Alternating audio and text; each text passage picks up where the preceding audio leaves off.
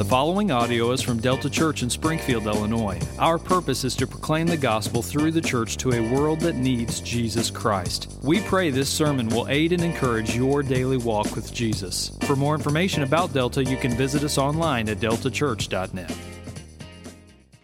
The scripture reading this morning is from Luke chapter 1, beginning in verse 39. If you're using the Bible underneath your chair, it's on page 804, the very top of the page. If you would stand with me for the reading of God's word. Luke 1, verses 39 through 56. In those days, Mary arose and went with haste into the hill country to a town in Judah. And she entered the house of Zechariah and greeted Elizabeth. And when Elizabeth heard the greeting of Mary, the baby leaped in her womb and Elizabeth was filled with the Holy Spirit. And she exclaimed with a loud cry, Blessed are you among women, and blessed is the fruit of your womb. And why is this granted to me that the mother of my Lord should come to me? For behold, when the sound of your greeting came to my ears, the baby in my womb leaped for joy. And blessed is she who believed that there would be a fulfillment of what was spoken to her from the Lord. And Mary said, my soul magnifies the Lord, and my spirit rejoices in God my Savior. For he has looked on the humble estate of his servant. For behold, from now on all generations will call me blessed. For he who is mighty has done great things for me, and holy is his name. And his mercy is for those who fear him from generation to generation. He has shown strength with his arm, he has scattered the proud in the thoughts of their hearts. He has brought down the mighty from their thrones and exalted those of humble estate. He has filled the hungry with good things, and the rich he has sent away empty. He has helped his servant Israel in remembrance of his mercy, as he spoke to our fathers, to Abraham, and to his offspring forever. And Mary remained with her about three months and returned to her home. This is the word of the Lord.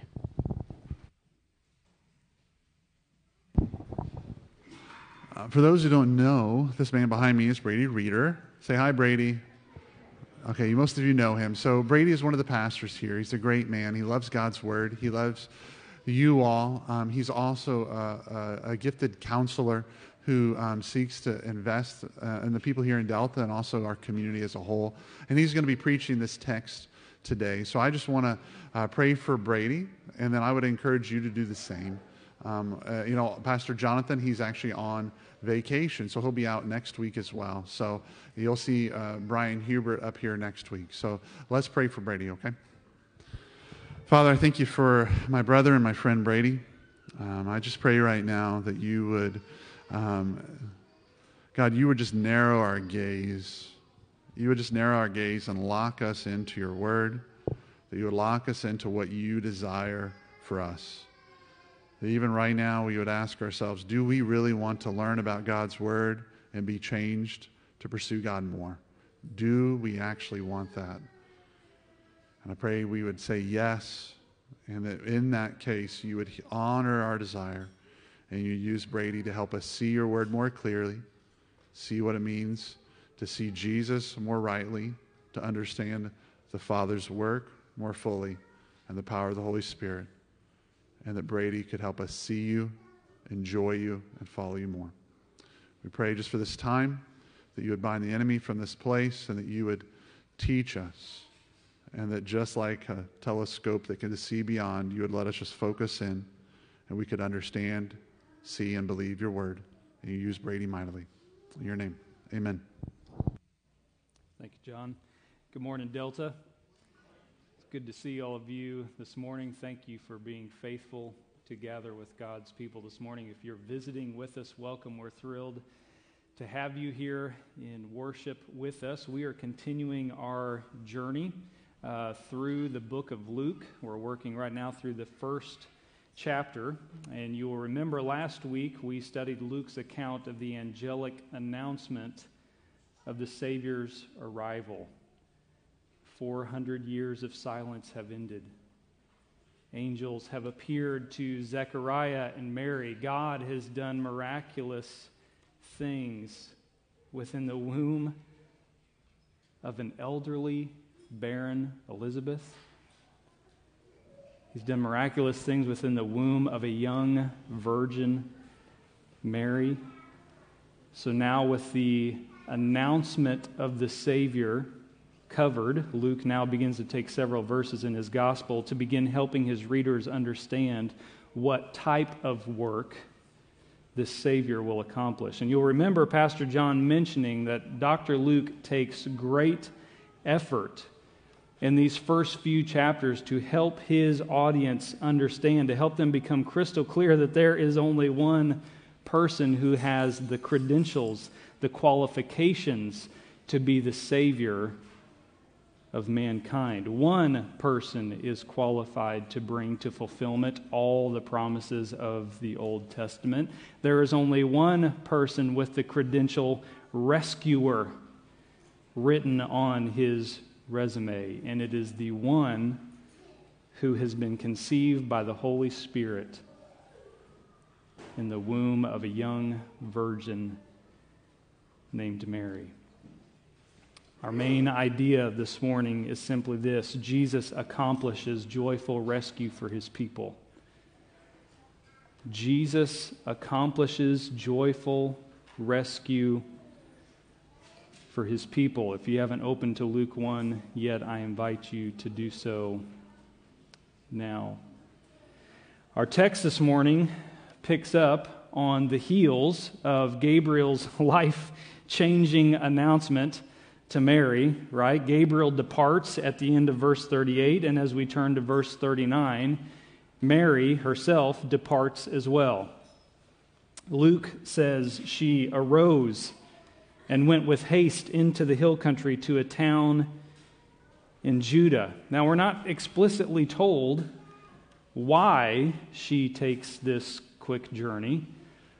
Uh, we do know that Gabriel, back in verse 36, has informed her that Elizabeth herself has experienced a miraculous conception. So maybe, maybe the reason that Mary heads to Elizabeth's house in haste is because she knows, perhaps, just maybe, Elizabeth is someone that Mary can talk to about all that's just happened, because after all, Elizabeth herself has just received hard to fathom, life changing news.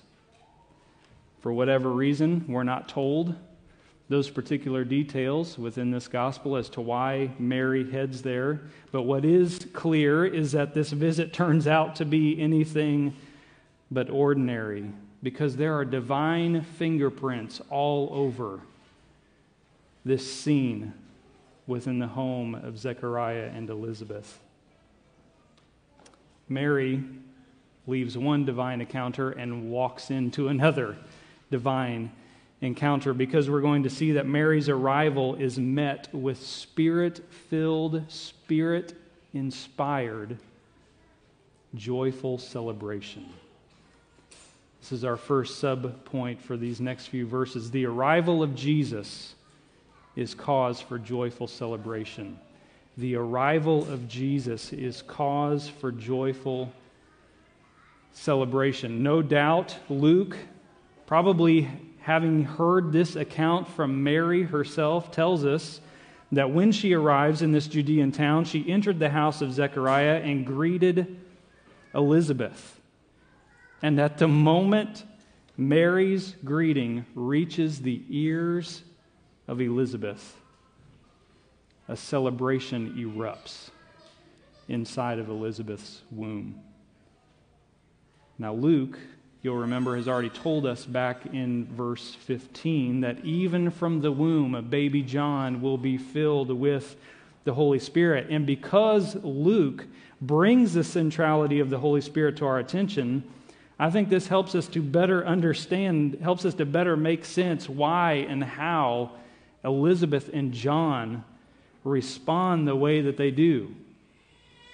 Because Mary hasn't called Elizabeth to tell her she's on her way. Mary hasn't sent an email to Elizabeth to tell her she's on her way.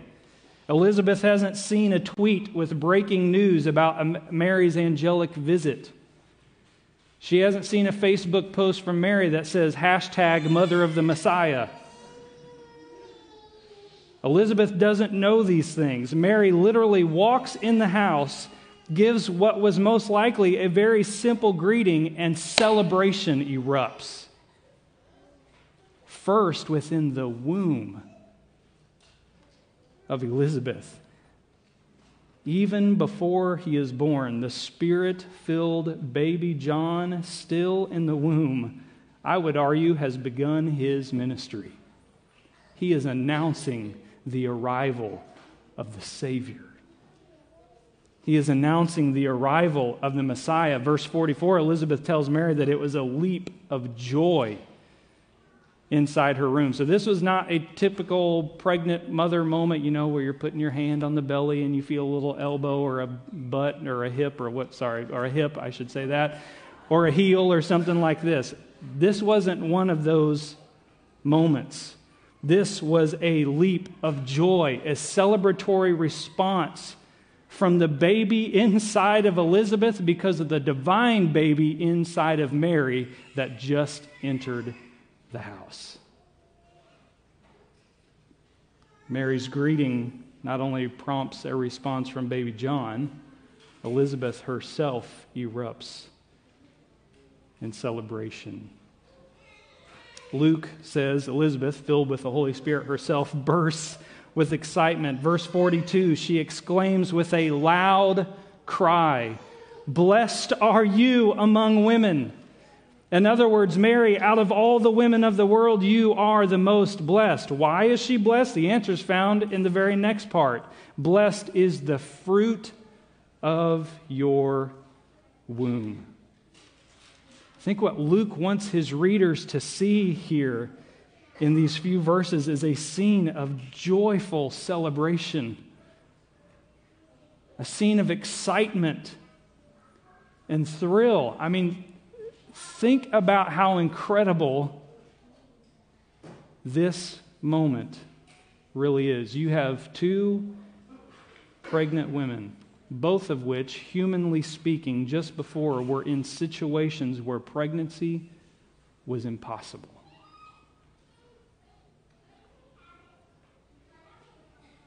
Elizabeth, barren and advanced in years. Mary, a virgin. Now both of them are pregnant. Even more amazing, God the Father chose for his Son, the Messiah, the Savior of the world, the one who is sustaining all of creation. He chose for him to enter the world through the womb of a teenage girl. God Himself, second person of the Trinity, the light of the world, chose to occupy the dark, intimate little space in which He creates you and me. The Creator inside the womb of a woman He created. I mean, can you imagine the weight of this moment?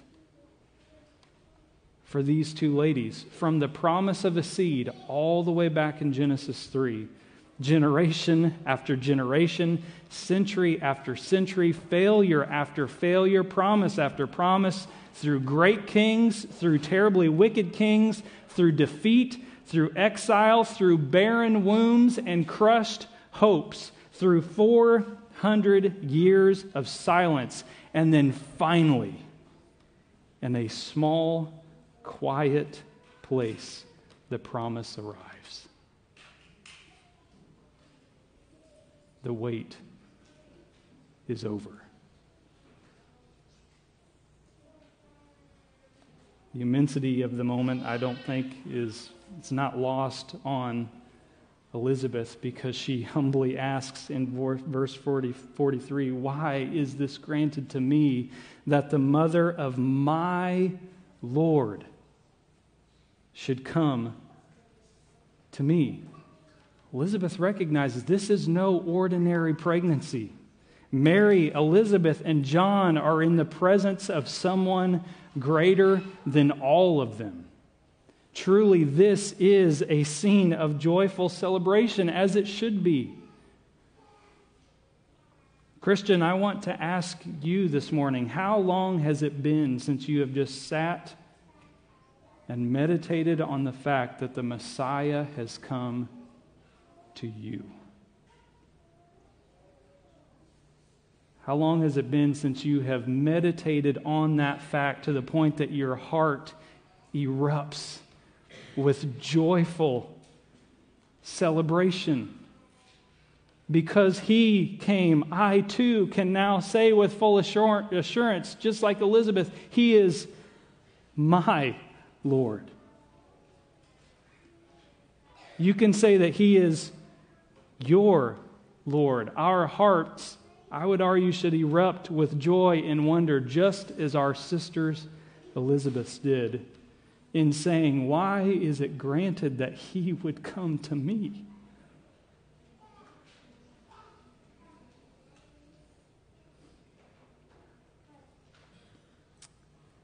Yet again, verse 45, just as in verse 38, Mary's belief is highlighted. Elizabeth exclaims, Blessed is she who believed that there would be a fulfillment of what was spoken to her from the Lord. God, in his kindness, through the blessing of Elizabeth, encourages Mary because of her faith. When she heard what must have been an unbelievable word from the angel, Mary believed. She believed. And based off of Jesus' words that we'll get to in Luke 8 and 11, I would argue that Mary's faith and obedience are even more important than her physical relationship to Jesus. Because in Luke 8, someone tells Jesus that his mother and his brothers are looking for him. What is his response? My brother and brothers are those who hear the word of God and do it. In Luke 11, a woman in the crowd yells, Blessed is the womb that bore you and the breast at which you nursed. But he said, Blessed, rather, are those who hear the word of God and keep it. Faith and obedience. Friends, we would be wise to recognize and identify this theme because it is woven all throughout the pages of God's Word. The life of spiritual blessing is the life that believes every word of God and obeys. Belief and obedience. Belief and obedience. Well, we know that the joyful celebration from John and Elizabeth. It's not the only thing that fills the air there of Zechariah's home because now Luke turns his attention and our attention to the words of Mary. Subpoint for this next section the arrival of Jesus assures merciful rescue. The arrival of Jesus assures merciful rescue. As Elizabeth is caught up in celebration, young Mary, she's caught up in praise to her mighty God. And as students of the Bible, you'll probably recognize this song is very similar to the song that Hannah sang back in 1 Samuel. Furthermore, I think students of the Bible, you'll recognize that actually all throughout this song, Mary is singing scripture. You can look through the cross references in your own time there of your Bible and see that she's pulling multiple song, psalms together into one song. And as we turn to look at her song here for a few minutes, I think we would do well to remind ourselves of Jesus' words from Luke 6, where he teaches that out of the abundance of the heart, the mouth speaks. Mary's song is filled with scripture. Why? Because Mary's heart and Mary's mind are filled with Scripture. And such an overwhelmingly and probably no doubt terrifying for her at times, in such a crazy situation, what comes out of her is what has been steadily poured into her the Word of God. Friends, have you ever stopped to consider what comes out of you? What comes out of you? When life gets hard, when suffering hits, when the unknown of the future weighs down on you, what are the things that fill your mind? What are the things that come out of your mouth? Out of the abundance of the heart, the mouth speaks. For Mary, what came out of her mouth was God's word because it was what was in her heart. And notice her attention is not on herself. I mean, she recognizes there in verse 48 all generations will call her blessed, but her attention is on God. Her heart is humble, her mouth is filled with praise. Verse 46 My soul magnifies the Lord, my spirit rejoices in God, my Savior. Did you notice what she says there at the end of the verse? Mary recognizes her own need for salvation. She rejoices in God, my Savior. Friends, it's important to note here, as one commentator said, there is no hint here or anywhere else in the Gospels of Mary being sinless or perfect. She acknowledges her own need of a Savior and she rejoices at her salvation. Friends, Mary is not to be worshiped. But she does, however, and as a teenager, remember, she does, however, model for us what a humble heart of faith, trust, and worship should look like. Why does her soul magnify and her spirit rejoice? Because he has looked on the humble estate of his servant. Verse 48. The word she uses literally means handmaid or female slave. This is how she viewed herself. And God saw her. Friends, God is a personal God.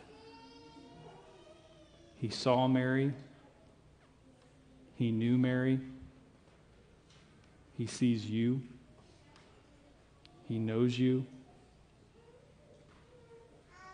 He who is mighty, she says in verse 49, has done great things for me. The mighty God doing great things on behalf of his people. This is nothing short of grace and mercy because sinful human beings do not deserve to have great things done for them by a mighty God with a holy name. But that's exactly what he does. He's mighty, he's merciful, and his mercy is for who? Mary says, for those who fear him from generation to generation.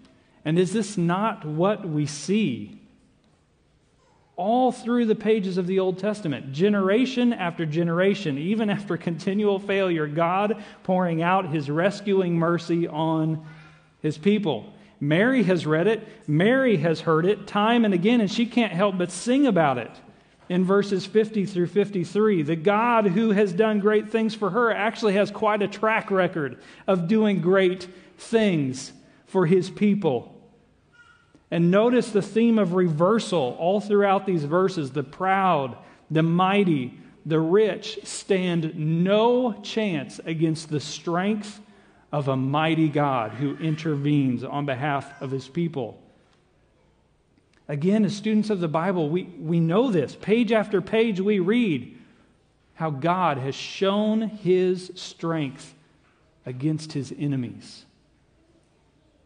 The mighty thrones the mighty empires of Egypt, Assyria, Babylon, Rome, where are they? They've been brought down. Those with prideful hearts, consumed with themselves, consumed with their desires and accomplishments.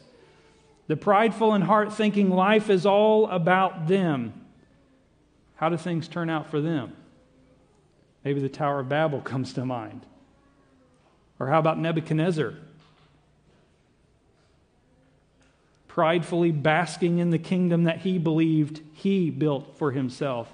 The next minute, God takes away his kingdom, takes away his sanity, and the old boy is wandering around like a wild beast out in the wilderness. He scatters the proud. What happens to the rich? They're sent away empty. The world's wealth is nothing before the one who owns everything. Friends, the values, the desires, the standards of the world mean nothing in God's eyes.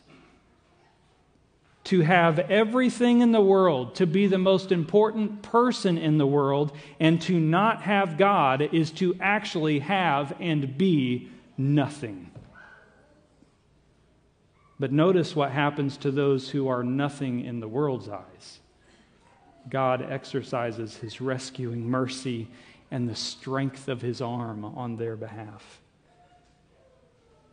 Because his mercy is for those who fear him. The humble are exalted, the hungry are filled with good things. Who are the humble? Those of humble estate are those who recognize their spiritual poverty. They are those who admit that actually I don't have it all together. If I'm quite honest, I'm actually a pretty hot mess on my own. Those of humble estate recognize that life is not all about them. They recognize they are actually in great need of God and His forgiveness. Those who are hungry refers not just to physical hunger, but those who are spiritually hungry. Those who hunger and thirst for the righteousness that only God can give. Those are the ones who are filled with great things. Over and over again, the pages of the Old Testament demonstrate, verse 54, how God has helped his servant Israel. He has remembered his mercy he has remembered, Mary says, the promises he spoke to Abraham and his offspring forever. Now, think back to the point for this section. The arrival of Jesus assures merciful rescue. Now, none of these verses explicitly mention Jesus. But we know that the mighty things God did in the Old Testament were only shadows pointing to the mighty things that God the Son would accomplish in the New Testament. See, I think there's a reason that Mary, while pregnant with the Messiah, specifically saying about these things.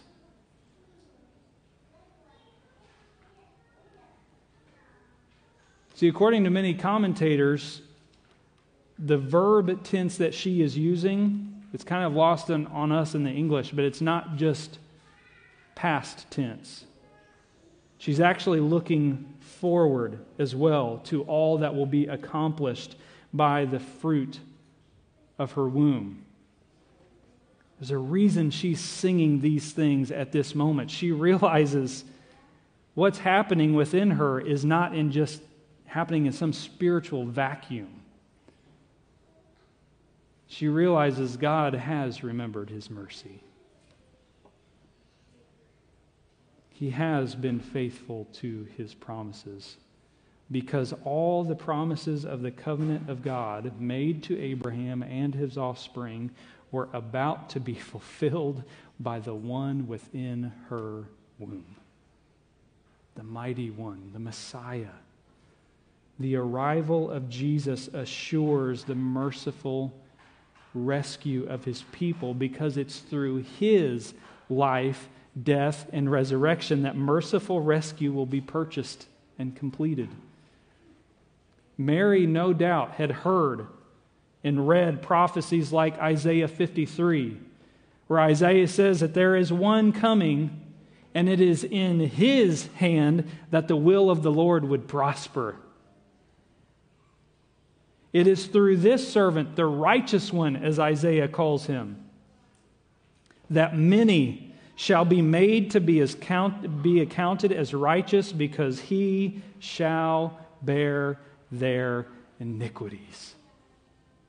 Merciful rescue is assured because the merciful rescuer has arrived on the scene. And as we'll see in the coming weeks and months as we work systematically through the book of Luke, we're going to see the strength and power of God that will be on display. We're going to see that no human thrones or seats of authority will be able to stop him. We're going to see the proud be silenced and scattered. We're going to see the humble exalted. We're going to see the hungry be filled not only physically, but most importantly, spiritually. We're going to see that the rich have no sway, no power whatsoever over the Messiah. And we're going to see over and over again in the weeks ahead that his mercy is for those who fear him. For those who humble their hearts before him and say, I need you. I need your mercy. I need your forgiveness. I need to be rescued. So, friends, as we close this morning, I, that's what I leave you with. Have you been rescued? Have you humbled yourself before Him in repentance and faith and received the mercy from the mighty hand of God. For the Christian here this morning, for those who have received mercy, I want to briefly redirect your attention to verses 54 and 55 at the end there of Mary's song. Friends, God remembers his promises. God remembers his mercy. No matter what your experience of life is like at this moment, no matter how long you've prayed, no matter how long it seems as though God has been silent in your situation, no matter how you might feel about God in this moment, know this God remembers His word. God is faithful to his promises. The arrival of Jesus is proof. So, Christian, keep going. Keep believing. Keep looking to Him. Hear the words of Elizabeth one last time. Blessed is the one who believes that there will be a fulfillment of what the Lord has spoken. Friends, God is faithful. Every promise that He has given to us will come to fulfillment. Keep going. Let's pray.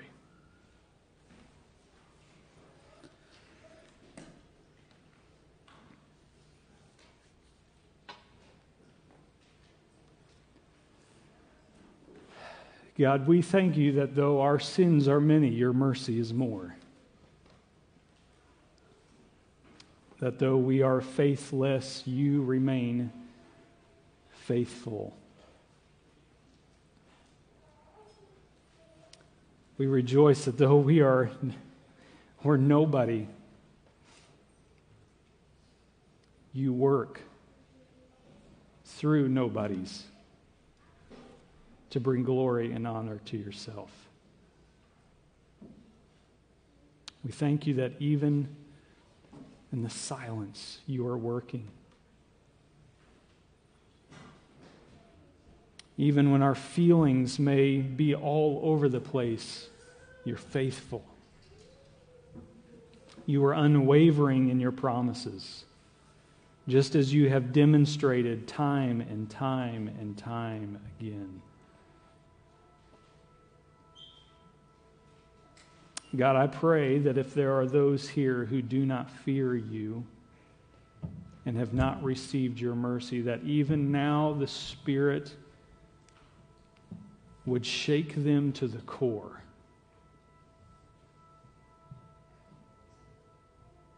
That blinded eyes would be open, that deaf ears would be made to hear.